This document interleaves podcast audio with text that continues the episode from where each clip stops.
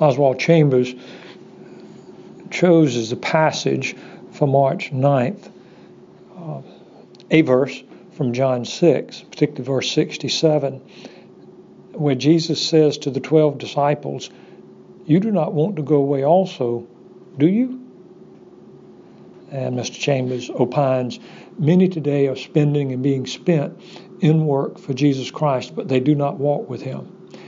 He then references sanctification, and then he makes a statement. He says, Live a natural life of absolute dependence on Jesus Christ. What does that mean? How, how do you live a, a natural life of absolute dependence on Christ? Well, it means you give up your agenda, it means you give up your life for Him. Well, who do I look to to see how, how do you do that?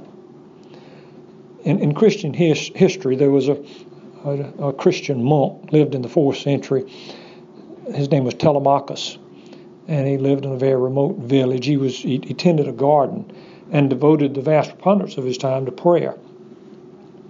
And he thought he heard God telling him to go to Rome, and so he did. And several weeks later, he arrived, and there was a huge festival going on in Rome, which was not uncommon. And he followed the crowds to the Colosseum, where he saw gladiators standing before the emperor saying, We who are about to die salute you when Telemachus realized what was happening, he pushed his way through the crowd. He climbed over the wall. He dropped to the floor of the arena. And he was a tiny man, and he rushed up to the gladiators, saying, In the name of Christ, stop. And the gladiators thought it was part of the show. They began laughing, and then one of those burly gladiators plunged a sword into Telemachus's frail body. And the last words when that fourth century Christian monk fell to the ground was, In the name of Christ, stop.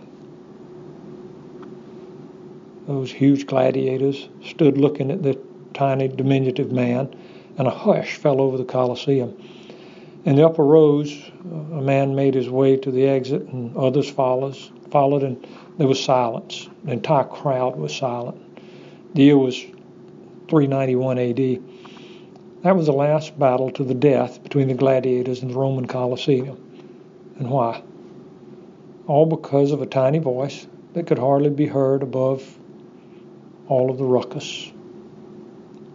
What he realized is that Christianity is not cheap. And that much like Dietrich Bonhoeffer said, that our struggle today is a costly grace.